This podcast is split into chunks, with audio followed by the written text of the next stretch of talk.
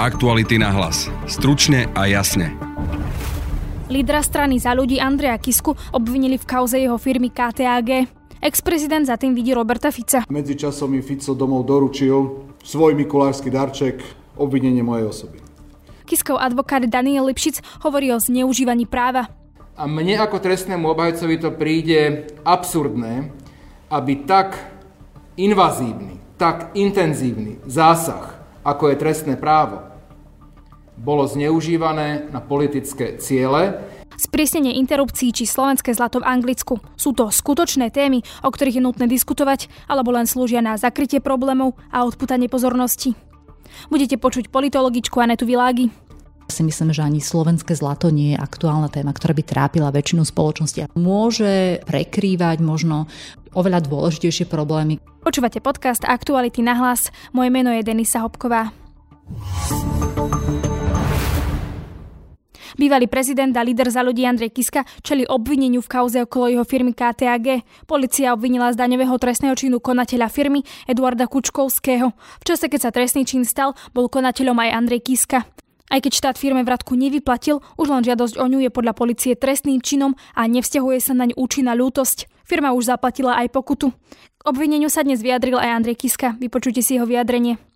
Včera som bol v nemocnici, v detskej nemocnice v Bratislave a rozdával som mikulášske darčeky a medzičasom mi Fico domov doručil svoj mikulášsky darček, obvinenie mojej osoby. Principiálne vo februári, možno sa pamätáte, som v paláci zvolal tlačovú konferenciu k tejto Ficovej pomste a popísal som situáciu, ktorá sa udiala a ktorá sa deje a presne to, čo som povedal, že sa stane, sa aj stalo. Potom, čo bolo vznesené obvinenie voči konateľovi našej spoločnosti, pánovi Kučkovskému, potom, čo ukončil môj mandát ako prezidenta republiky, Ficová pomsta pokračuje a bolo vznesené obvinenie aj voči mojej osobe. Verím, že sa všetci pamätáte, ako to celé bolo. Ako sa Fico spolu s predsedom vlády so mnou stretli aj s pánom Krpelanom dvakrát. A priamo a jasne povedali, že pokiaľ Fica vymenujem za predsedu ústavného súdu všetky, všetky útoky a kauzy ustanú a nič sa nebude diať. Os zla, os zla z minulosti, Kočner, Bodor, Gašpar, Kaliňák, Fico, táto os zla stále má veľký vplyv na políciu. Podľa obhajcu Daniela Lipšica je účelové, že Kisku obvinili až teraz pred voľbami. Vypočujte si jeho vyjadrenie. Ako viete, e, trestné stíhanie sa v tejto veci vedie pomerne dlho, niekoľko rokov. Vo februári tohto roku bol obvinený konateľ KTAG, pán Kučkovský. Odvtedy prebehlo pomerne veľa úkonov, ktoré podľa mojej mienky ako obhajcu rozptýlili pochybnosti o tom, či propagácia mena Andreja Kisku pred prezidentskými voľbami spadala alebo nespadala do predmetu činnosti KTAG. A ten kľúčový dôkaz, ktorý spochybňuje vyšetrovaciu verziu, je ten, že od skončenia mandátu bývalého prezidenta Kisku tento vykonával množstvo prednášok a mimoškolskej aktivity, ktorá je v predmete činnosti KTAG, z ktorej mala táto spoločnosť príjem približne 60 tisíc eur, z ktorého zaplatila DPH. Takže tá verzia, že propagácia jeho mena pred voľbami nejakým spôsobom nepomáhala spoločnosti, je práve tým vývojom od skončenia mandátu vyvrátená. Chcem tým ale aj povedať druhú vec. Ak existovali v júni dôkazy na vznesenie obvinenia, teda v čase, keď končil prezidentský mandát Andrejovi Kiskovi, tak malo byť obvinenie vznesené vtedy. Vznášať obvinenie o pol roku, keď sa dôkazná situácia vyšetrovacích orgánov zoslabila, nie zosilnila, považujem za účelové. A považujem to za účelové aj z toho dôvodu, že sme mali pred 4 rokmi rovnako situáciu, kedy bolo trestné právo zneužívané v predvolebnom boji vtedajšou, veľmi podobnou garnitúrou. A mne ako trestnému obhajcovi to príde absurdné, aby tak invazívny, tak intenzívny zásah, ako je trestné právo, bolo zneužívané na politické ciele a obávam sa, že berúc do úvahy znalosť tohto prípadu, chronológiu toho prípadu, zdokumentované dôkazy, tak si myslím, že aj v tomto prípade podobné, podobné podozrenie existuje. Posledné mesiace sa v parlamente objavili viaceré návrhy na sprísnenie interrupcií. Je to téma, o ktorej je potrebné diskutovať, hoci počet potratov na Slovensku klesa? Prečo politici siahajú po takýchto témach? Odpovedá politologička Aneta Világi. E, ono to má takú dvojakú funkciu. Tá prvá je ako keby deklarácia toho, že hodnotovo naozaj presadzujú konzervatívne myšlienky v spoločnosti a tá, ten druhý aspekt toho, alebo druhá dimenzia je, že uh, takáto agenda, ktorá v podstate nikomu zásadne nejako uh, možno, že až tak neleží na srdci v tej širšej spoločnosti a môže ako keby vnášať alebo prekrývať možno oveľa dôležitejšie problémy, ktoré by bolo potrebné riešiť. To, to, to riešenie by malo byť práve že na tepe dňa, pretože že sú to tlačiace problémy, aj spoločnosť ich vníma ako dôležité.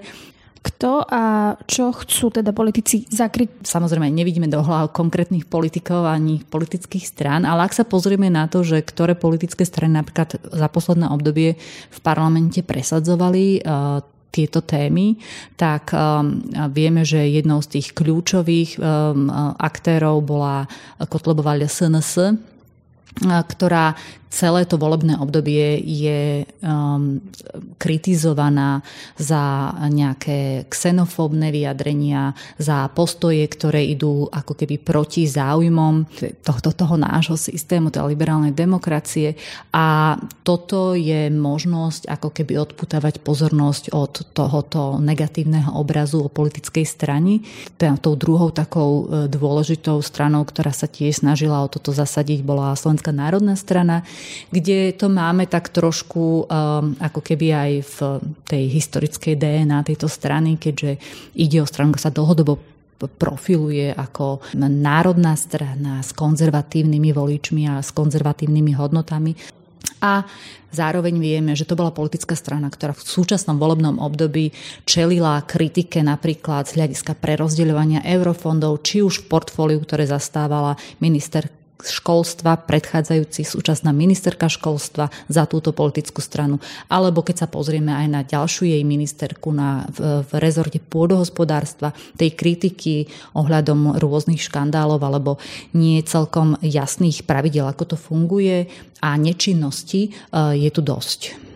Takže im majú potraty zlepšiť imič? Nedá sa naozaj povedať, že by práve agenda potratov mala odstrániť všetky problémy, ktoré tá, tieto politické strany majú, čo sa týka už, či už imidžu alebo vlastne budovania nejakej expertízy.